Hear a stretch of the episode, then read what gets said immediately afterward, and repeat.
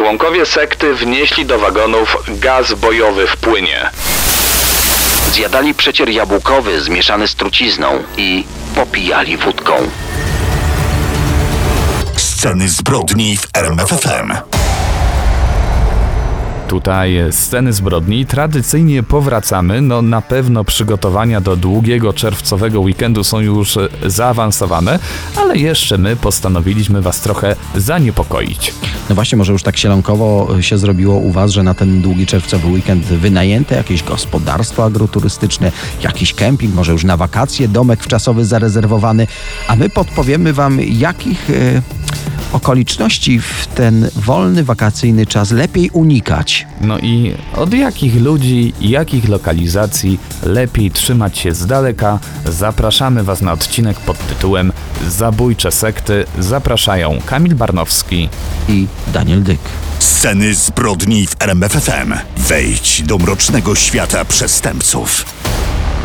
Że cię nie opuszczę aż do śmierci. To zdanie kojarzy się nam przede wszystkim z romantyczną, małżeńską przysięgą, ale po tym naszym spotkaniu kojarzyło się będzie również z sektami. Dziś opowiemy o najgłośniejszych zbiorowych samobójstwach świata. Choć członkowie sekt nie uznawali tego za śmierć, tylko to było przejście, no ale pytanie dokąd? Powiemy także o zabójstwach w imię wyższego celu, jaki narzuciła sekta. Trudne tematy, jak zwykle u nas i niezwykle tajemnicze. Pojawi się m.in. zakon świątyni Słońca, y, który to zakon podpalał swoich członków, czy tego chcieli, czy nie. Oczywiście nie może zabraknąć również wielebnego Jonesa, który doprowadził swoich wyznawców na skraj wycieńczenia, a później do największego zbiorowego samobójstwa.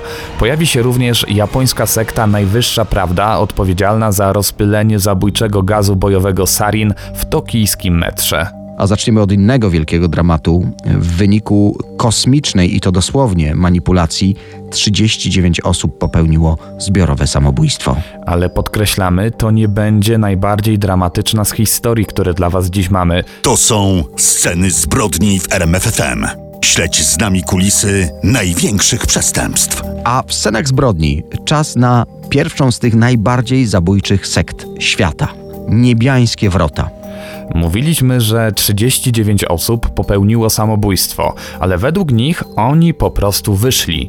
Wierzyli, że ukończyli ścieżkę reinkarnacji w sposób ostateczny, że już nie powrócą na Ziemię pod żadną postacią, w żadnym wcieleniu, otworzyli więc ostatnie wrota. Jak wam to brzmi?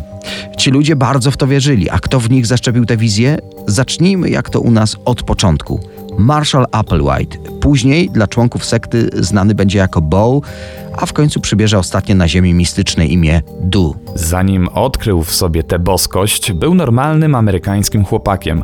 Studiował na kilku uczelniach, prowadził tuchury studenckie, służył w armii, na życie zarabiał jako nauczyciel muzyki, jednak w 1970 roku zaczął się zachowywać dziwnie. Pojawiła się u niego depresja tak silna, że musiał przestać uczyć. W 1972 roku Applewhite zgłosił się do szpitala psychiatrycznego. Podkreślamy, zgłosił się dobrowolnie. No, widział, że depresja u niego się pogłębiała, a do tego zaczął słyszeć głosy. Trafił pod opiekę pielęgniarki Bonnie Nettles. Miała się nim opiekować, a zamiast tego lubiła prowadzić z nim te długie rozmowy na metafizyczne tematy. Doszli w końcu do wniosku, że ich wzajemne spotkanie to przeznaczenie. To bardziej ona przekonała go, że jest zdrowy, że jest dowodem na to, co ona od dawna podejrzewała. Te głosy zdiagnozowała jako wiadomości z kosmosu. Mało tego, przekonała swojego pacjenta, że oboje są kosmitami, że zostali wysłani na tę obcą dla nich planetę Ziemię, ale zbliżał się koniec Ziemi, nadchodził Armagedon, a gdy już nastanie koniec świata, oni będą mogli wrócić do siebie. No, wzajemnie się nakręcali i w końcu postanowili znaleźć takich, którzy myślą podobnie. Założyli księgarnię, później centrum nauczania, grupę o nazwie Total Overcome Anonymous. Zaczęli jeździć po Stanach, początkowo podróżowali głównie po terenie Kalifornii, ale także robili wypady do stanu Colorado czy Nowy Meksyk. Po prostu szukali wiernych.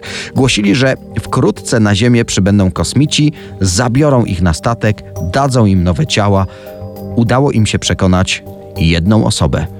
Warto wspomnieć, że Applewhite trafił do więzienia, bo nie oddał samochodu z wypożyczalni i za kratami przeszedł kolejną przemianę. Uznał, że jego umysł i ciało wziął we władania sam Jezus Chrystus, że właściwie stał się nim, stał się reinkarnacją Syna Bożego. Zaczął więc działać z większą charyzmą. Ich organizacja z czasem przekształciła się w sektę Bramy Niebios, czy też e, tłumaczona jest ich nazwa jako Niebiańskie Wrota. Mieli 20 członków, ale grupa nadal się rozrastała. Osiedli na farmie w Santa Fe w Kalifornii. Niestety no nie tylko głosili koniec świata, ale postanowili na Armagedon nie czekać, przejść przez tę niebiańską bramę wszyscy razem. Jesteśmy w roku 75 w Stanach Zjednoczonych, gdy powstała Heaven's Gate, czyli sekta Niebiańskie Wrota. No ale teraz wiemy, że to sekta, a na pierwszy rzut oka miejsce bez skazy. Powstała niemal idealna wspólnota. Mili i życzliwi ludzie wyrzekli się wszelkich używek, żadnego alkoholu czy narkotyków, wyrzekli się także niepotrzebnych uciech cielesnych. Celibat był jednym z warunków przystąpienia do wspólnoty. Członkowie w jednakowych, powłóczystych szatach, bez względu na płeć, niemal jednakowe fryzury. Trudno było odróżnić na pierwszy rzut oka, kto jest mężczyzną, kto kobietą, ale z czasem poszło to znacznie dalej. Ideałem stała się w sekcie osoba aseksualna. Mężczyźni, by unikać pokus cielesnych, poddawali się kastracji. Siostra Bonnie Nettles zmarła w 1985 roku na raka. Applewhite został samodzielnym liderem grupy, guru po prostu zbawicielem z kosmosu. W momencie największego zainteresowania jego sekta liczyła blisko 100 członków. Utrzymanie tylu ludzi na farmie wymagało pieniędzy. Członkowie przekazywali swoje majątki, oczywiście. Datki płynęły także od wyznawców niezrzeszonych, ale to było za mało. Założyli więc firmę Higher Source, która zajmowała się komercyjnym tworzeniem stron internetowych. No, internet stał się też źródłem wiedzy dla nowych wyznawców. To przez strony internetowe Słowo Boże krzewił Applewhite, czyli reinkarnacja Jezusa. Pisał: Naszym jedynym celem jest poddanie się dyscyplinie i transformacja, by stać się godnymi członkami domu mojego Ojca. On przekonywał, że Jezus 2000 lat temu przybył na Ziemię z kosmosu. Przez śmierć na krzyżu i zmartwychwstanie pokazał, jego zdaniem oczywiście, że zabijając ciało nie zabija się świadomości i ta świadomość po śmierci ciała wędruje z powrotem na macierzystą planetę zamieszkałą przez istoty na wpół materialne. Mówiliśmy, że podstawą ich działania był zbliżający się Armagedon, ale nic o tym nie świadczyło. I wówczas, 23 lipca 1995 roku, dwaj amerykańscy obserwatorzy nieba zauważyli nieznaną wcześniej kometę. Alan Hale z Nowego Meksyku i Thomas Bob z Arizony, od ich nazwisk nazywa się ją kometą Hale-Bob, ale media nazwały ją raczej Wielką Kometą 97 roku, bo wyliczono, że właśnie w 97, a dokładnie 30 marca przeleci najbliżej Ziemi. Dla Applewhite'a to nie była kometa, to był dowód, że ma rację. Ogłosił, że dojdzie do zderzenia z naszą planetą. Przekonywał swoich wyznawców, że za kometą w cieniu jej warkoczy leci statek kosmiczny, który ma ich zabrać do domu. Nawet pokazywał im fotografię komety i rzeczywiście za nią widać było taki ciemny punkt. Dzisiaj powiedzielibyśmy, no jakieś ziarno po prostu, coś nie wyszło na kliszy. On twierdził, że to jest właśnie ten statek. Na jego pokładzie leci już m.in. Bonnie Nettles, czyli ta pielęgniarka z domu wariatów, choć teraz w sekcie nazywana Pip lub Ty. Statek jest już w zasięgu. Muszą jedynie uciec z Ziemi, zanim dojdzie do zagłady, a uciec można jedynie pozbywając się ciała. W tym czasie jego sekta liczyła już tylko 39 wyznawców, 21 kobiet i 18 mężczyzn w wieku od 26 do 72 lat. Skoro kometa miała uderzyć w Ziemię 30 marca, wybrali jako datę zbiorowego samobójstwa dni od 24 do 26 marca 97 roku. W tym czasie każdy się przygotował. Założył na siebie czarną koszulkę, czarne dresowe spodnie, nowo kupione czarne sportowe buty. Każdy członek sekty założył też opaskę z napisem Drużyna gości wrót niebios. Kładli się na swoich łóżkach. Y, Na tej farmie w Santa Fe były to najczęściej łóżka piętrowe. Obok ustawili spakowane na podróż walizki. No w tym kulminacyjnym momencie zjadali przecier jabłkowy zmieszany z trucizną, dokładnie ze środkiem stosowanym w leczeniu napadów padaczki. Brali dużą dawkę i popijali wódką. Naciągali sobie następnie na twarz torby foliowe, by jeszcze dodatkowo odciąć sobie dopływ tlenu. Każdego samobójstwa prawdopodobnie pilnował osobiście Applewhite. W końcu przyszła jego kolej. Zabił się jako trzeci od końca. Asystowały mu dwie kobiety i to one zażyły truciznę jako ostatnie. Niektóre odnalezione ciała dodatkowo przykryte były y, no, z nieznanych powodów fioletową, żałobną tkaniną. Applewhite zostawił po sobie wiele taśm, na których wyjaśnił swoją ideologię i zostawił przesłanie dla następców. Wszystkie te taśmy skonfiskowała policja. Dodajmy, że to nie były wszystkie ofiary sekty niebiańskie Wrota. Cztery dni później znaleziono ciało Thomasa Nicholsa, młodszego brata amerykańskiej aktorki i wokalistki Nichelle Nichols, która m.in. grała w popularnym serialu o kosmosie Star Trek. Prawdopodobnie jej brat nie należał do sekty, ale było wówczas głośno w mediach o tym zbiorowym samobójstwie. Uznał, że też chce dołączyć do załogi statku lecącego za kometą. Zostawił po sobie nawet list, który to wyjaśniał. Założył więc dres, sportowe buty, na głowę założył plastikową torbę i przykrył się fioletową tkaniną. Kolejnych dwóch członków sekty niebiańskie Wrota również popełniło samobójstwo. Jeden w maju 97 roku, drugi w lutym 98. Czas teraz przyjrzeć się sekcie o nazwie Zakon Świątyni Słońca. Także ona, jako jedyną drogę do lepszego świata, wskazała swoim wyznawcom samobójstwo i to jak na zakon słońca przystało, na śmierć w płomieniach. Ten zakon, Order du Temple Solaire, powstał w Genewie w 1984 roku. Przywódcami zakonu zostali Joseph Di Mambro i Luc Jouret. Joseph Di Mambro był wychowywany w wierze katolickiej, ale jako dorosły szukał swojej drogi duchowej.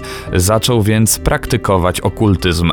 Założył fundację Golden Way wspierającą osoby myślące podobnie. To właśnie wtedy poznał Luca Joreta. Luc Jouret z kolei studiował medycynę, ale rzucił studia, by poświęcić się homeopatii i spirytualizmowi. Podróżował po świecie, przede wszystkim chłonąc wiedzę z medycyny alternatywnej. Zaczął później swoje teorie wykładać, e, głównie w kanadyjskiej prowincji Quebec. E, Jeździł też z wykładami do Francji, do Szwajcarii i właśnie w tych krajach działała sekta. Ale swoje loże mieli także w Australii czy na przykład na Martynice. Jako homeopata nauczał o zdrowym odżywianiu zgodnym z modnymi wtedy teoriami New Age. Z czasem jednak zabierał głos na temat wychowywania dzieci i wielu, wielu innych tematów. Miał jakiś rodzaj oświecenia, wizję o końcu świata, takim globalnym kataklizmie, który nam ludziom przygotowuje natura. Koniec świata, jego zdaniem, miało przeżyć bardzo niewiele osób i te osoby miały zbudować później nową, lepszą ziemię. Teorie były chwytliwe, więc 5 lat po powołaniu zakonu Świątynia Słońca, zakon miał już 442 członków i to głównie tacy, powiedzielibyśmy, no, elitarni. Wśród nich są milionerzy, urzędnicy państwowi, no, ludzie z wyższych sfer, lekarze, stróże prawa. Warto dodać, że sprytnie połączył elementy religii chrześcijańskiej, teorii o UFO i medycynie niekonwencjonalnej. Podkreślał niszczącą siłę ognia. To od ognia miało wszystko zależeć. To w ogóle ciekawy człowiek. Y, Twierdził na przykład, że pamięta swoje poprzednie wcielenie. Y, Mówił, że był członkiem średniowiecznego zakonu templariuszy. No, mówił też, że jego córka jest kosmicznym dzieckiem zesłana tu z innej galaktyki. Chciał tam zabrać nawet swoich wyznawców. Chodziło konkretnie o jedną z planet krążących wokół gwiazdy Syriusz. No właśnie, członkowie sekty wierzyli, że poza Układem Słonecznym żyją inteligentne, zaawansowane cywilizacje i że do tego ich lepszego świata można się dostać. Trzeba tylko pozbyć się ciała, najlepiej zginąć w ogniu.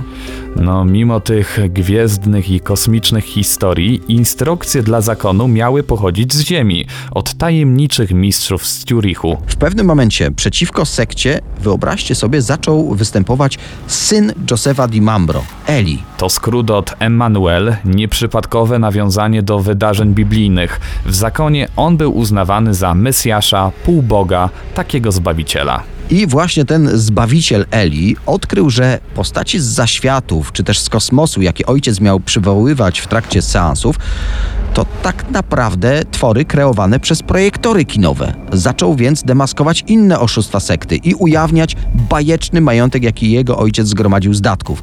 Sektę po tym skandalu opuszczają wyznawcy, ale zostają ci najbardziej fanatyczni. Jednak im trzeba dać nowy impuls. I tak jest rok 94. Zakon wykrył, że na świat przyszedł biblijny antychryst. Wyobraźcie sobie, że przywódca Joseph Dimambro wydaje nakaz zlikwidowania antychrysta. Każe zabić trzymiesięczne dziecko. W serce niemowlęcia wbito drewniany kołek. Podobnie zamordowano rodziców dziecka. Wówczas Joseph Di Mambro, niczym Jezus, zaprasza do siedziby zakonu w Szwajcarii 12 uczniów i odtwarzają wspólnie ostatnią wieczerzę. No, z małą różnicą oczywiście. Przekonuje, że muszą już teraz przenieść się do gwiazdozbioru Wielkiego Psa, czyli właśnie w okolice gwiazdy Syriusz. Jest tylko jeden sposób. Wypijają zatrute wino. Ale giną także ci nieprzekonani, czy chcą, czy nie chcą. Skutek jest taki, że 30 członków tzw. nieśmiertelnych zostało zastrzelonych, zasztyletowanych lub uduszonych workami foliowymi założonymi na głowę. 15 tzw. przebudzonych wypija natomiast truciznę. Miejsce zabójstw zostaje później podpalone. To nie koniec. Rok później 16 członków zakonu z Francji i Szwajcarii wychodzi z domu i i znikają. Zostawiają list do bliskich, że wyruszyli w podróż do nowego, lepszego świata. Znaleziono ich ciała w lesie we Francji. Ewidentnie część z nich nie chciała popełnić samobójstwa, zostali brutalnie zamordowani. No to rok 97. Kolejnych 8 osób z sekty popełnia samobójstwo. Podpalają dom, strażacy zostają ich zwęglone ciała ułożone w kształt krzyża. W sumie w ciągu 3 lat zginęło 74 wyznawców sekty Zakon Świątyni Słońca, w tym niestety dzieci. Warto dodać, że wśród tych zwęglonych ofiar udało się zidentyfikować obu założycieli, a także ciało Eliego, tego syna, który demaskował oszustwa sekty. Daniel Dyk i Kamil Barnowski prezentują Sceny zbrodni w RMFFM. Dzisiaj opowiadamy o sektach religijnych, których działalność doprowadziła do gigantycznych tragedii. Czas więc na chyba najgłośniejszy przypadek. Wielebny Jones i jego kościół Świątynia Ludu. W osadzie należącej do tej sekty zbiorowe samobójstwo popełniło 909 osób. Sytuacja absolutnie bez precedensu w nowożytnej historii świata. Przywódcą tej organizacji był wspomniany już wielebny Jones, zwany też Jimem Jonesem, a tak naprawdę naprawdę James Warren Jones. Urodzony w 1931 roku w stanie Indiana, Jones nie miał łatwego dzieciństwa. Ojciec, weteran wojenny bez pracy, dodatkowo alkoholik i członek rasistowskiej organizacji Ku Klux Klan. Jak to często bywa w życiu, syn początkowo był całkowitym przeciwieństwem ojca. Głęboko wierzący, ciekawy świata, pogłębiający swoją wiedzę młody człowiek. Mimo tego, że lubił czytać, to w szkole za dobrze sobie nie radził. Wielokrotnie powtarzał klasy. Ostatecznie wiedziony głosem serca, a może bardziej duszy, wstąpił do seminarium duchownego, którego ostatecznie nie ukończył. Musimy tu jeszcze zaznaczyć, że James Jones był zafascynowany komunizmem, czytał Marksa i Lenina. Jego ulubioną książką było natomiast dzieło George'a Orwella, rok 1984. Jednak co przewrotne, w swoim życiu postanowił wcielać tylko te złe aspekty zawarte w książce, czyli autorytarnego wielkiego brata kontrolującego absolutnie każdy aspekt życia swoich wyznawców. I tak w 1956 roku założył swój ruch religijny, który był mieszanką elementów wiary zielonoświątkowców i komunizmu. No to odpowiedzmy teraz na pytanie, jak sekta zdobywała swoich wyznawców? No jesteśmy w latach 50., w latach 60., wtedy segregacja rasowa i konflikty na tym tle w Stanach Zjednoczonych są gigantycznym problemem. Do tego słaba kondycja finansowa wielu obywateli, trwająca zimna wojna. No i tutaj nagle pojawia się wielebny Jones, który mówi do swoich owieczek: Nieważne ile macie lat, nieważne jaki macie kolor skóry, gdzie pracujecie, ile zarabiacie, wszyscy jesteśmy równi. I to właśnie dlatego w szeregach sekty Świątynia Ludu było bardzo wielu dyskryminowanych wtedy Afroamerykanów. Jim Jones ogłosił się więc Mesjaszem i miał, tak jak w Biblii, dwunastu najbliższych uczniów. Dodajmy do tego jeszcze no, po mistrzowsku przeprowadzone PR-owe akcje charytatywne dla bezdomnych. To sprawiało, że początkowo nawet władza przychylnie patrzyła w kierunku organizacji Jima Jonesa, ale co najważniejsze, wielebny Jones potwierdzał, że jest prawdziwym guru. No właśnie, on uzdrawiał na oczach setek wiernych. Niewidomi odzyskiwali wzrok, przywiązani do wózków mogli chodzić, prorok miał wizje, które się sprawdzały, no to jak tu go nie kochać? Po latach okazało się, że wszyscy uzdrowieni to byli najbliżsi współpracownicy Jonesa, którzy po prostu perfekcyjnie odgrywali wyreżyserowane przedstawienie. Jak mówiliśmy, do organizacji mógł dołączyć każdy, jednak gdy zdecydował się na taki krok, musiał wtedy przekazać na konto kościoła cały swój majątek. I tak konto kościoła, a raczej wielebnego Jonesa, powiększało się w gigantycznym tempie. Początkowo liczba wyznawców wynosiła setki, ale ostatecznie było ich około 30 tysięcy. Majątek kaznodziei y, miał liczyć no, jakieś kilkanaście milionów dolarów. Jim Jones był perfekcyjnym manipulatorem, musimy to podkreślać. Miał gigantyczną charyzmę, ubierał się doskonale, wyznawcy byli w niego ślepo zapatrzeni i spijali z jego ust no dosłownie każde słowo. Ale z biegiem lat na jaw zaczęły wychodzić różne prawdy na temat sekty Świątynia Ludu. Przekręty finansowe, zastraszanie swoich wyznawców, ciągła inwigilacja, tortury, no cała litania zbrodni. Media zaczęły te sprawy nagłaśniać. Widząc palący się pod nogami grunt, wielebny Jones wyjechał ze swoimi wyznawcami do Gujany, gdzie ostatecznie rozegrała się niewyobrażalna tragedia. Jest rok 1977, Jim Jones i około tysiąc jego największych wyznawców docierają do Gujany, gdzie zakupili farmę o powierzchni kilku kilometrów kwadratowych. Wielebny Jones powtarzał, że cały świat wydał im wojnę, dlatego musieli wyjechać. Ostatecznie farma, na której się osiedlili, została nazwana od imienia tego kaznodziei, czyli Johnstown. Tutaj wierni świątyni ludu wypełniali bez zmrużenia oka każdy jego rozkaz. Pracowali przez 12 godzin dziennie w polu, przy głodowych racjach żywnościowych. Ludzie dosłownie żyli na skraju wycieńczenia.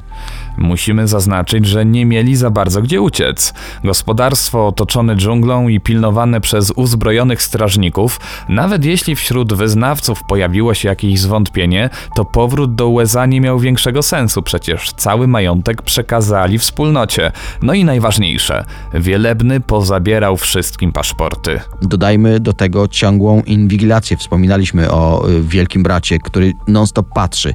Do tego dochodziło permanentne pranie mózgu. To wszystko w konsekwencji doprowadziło do tego, że wyznawcy Jonesa byli przekonani, że od niego zależy wszystko, nawet pogoda. Utopijna farma. Wszyscy razem mieli budować wspólne szczęście, w rzeczywistości przypominała bardziej kolonię karną. I tak docieramy do 17 listopada 1978 roku. Do Johnstown dociera delegacja ze Stanów Zjednoczonych z kongresmenem Leo Ryanem na czele. Ta wizyta była skutkiem nacisków rodzin osób należących do kościoła Świątynia Ludu. Wszyscy byli zaniepokojeni tym, że od ponad roku nie mają ze swoimi bliskimi żadnego kontaktu. Przypomnijmy, opinia publiczna w Stanach Zjednoczonych wiedziała już wtedy o przekrętach Jima Jonesa. Delegacja została przywitana ze wszystkimi honorami. Na miejscu zorganizowano wystawną odświętą kolację. Wszyscy byli szczęśliwi, wszyscy byli uśmiechnięci. Pełna wolność, żadnego ucisku. W skrócie, no, perfekcyjny teatrzyk. Kongresmen już prawie uwierzył w tę mistyfikację, już miał wydać pozytywną opinię na temat tego, co dzieje się w Gujanie, ale następnego dnia 15 mieszkańców wspólnoty chciało wrócić z delegacją do USA.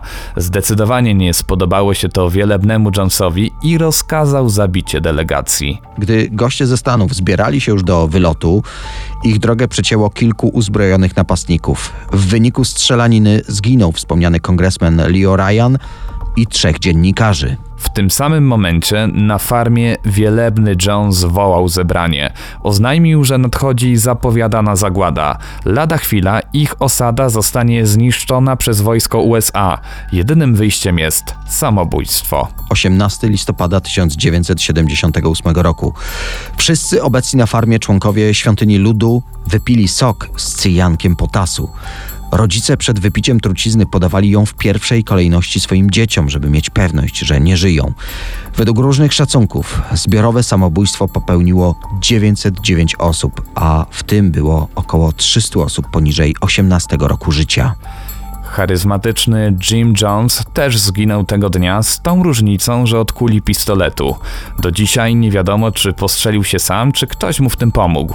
Niewiadomą pozostaje również to, co stało się z pieniędzmi należącymi do wielebnego Jonesa. Sejf, w którym przechowywał pieniądze, w momencie jego śmierci był pusty.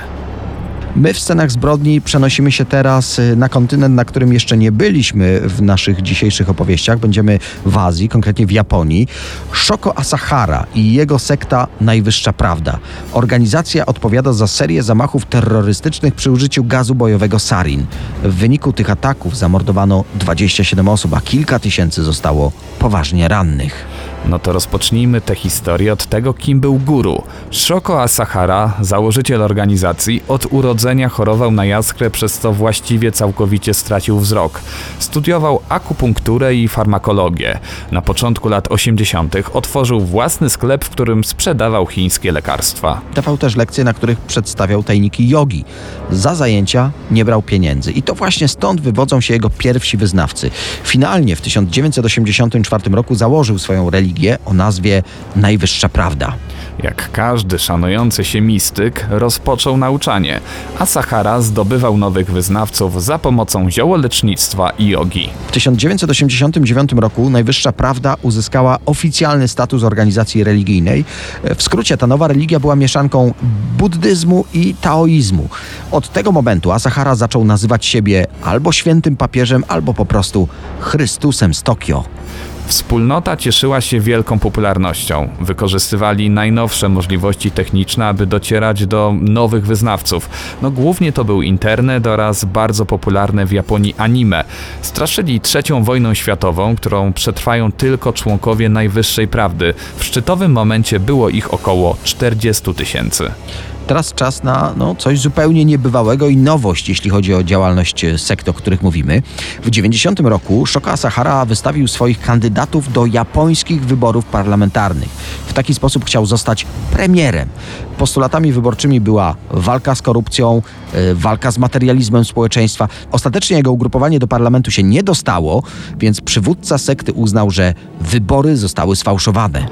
Najprawdopodobniej ta porażka wyborcza rozpoczęła zmiany wewnątrz organizacji, a Sahara zaczął przekonywać, że zbliża się koniec świata. Żeby przyspieszyć to, co nieuniknione, członkowie organizacji zaczęli gromadzić broń, w tym biologiczną i chemiczną. Zamachy terrorystyczne miały zapoczątkować apokalipsę. Od 1994 roku organizacja przeprowadziła mniejsze ataki terrorystyczne, ale najgorsze miało dopiero nastąpić. No i właśnie tak docieramy do 20 marca 1995 roku. Zgodnie z rozkazem Asahary, członkowie sekty wnieśli do wagonów metra w Tokio gaz bojowy w płynie. Sarin był ukryty w pudełkach śniadaniowych, a także w butelkach. Podczas porannego szczytu o wyznaczonej godzinie pojemniki zostały przebite. Wydobywający się gaz rozprzestrzeniał się bardzo szybko. W wyniku tego ataku 13 osób zginęło, a około 5,5 tysiąca zostało rannych. Aresztowano ponad 400 członków sekty, w tym przywódcę Shoko Asahary. Proces trwał blisko 8 lat, był pełen kontrowersji. Dopiero w 2004 roku Asahara został skazany na karę śmierci.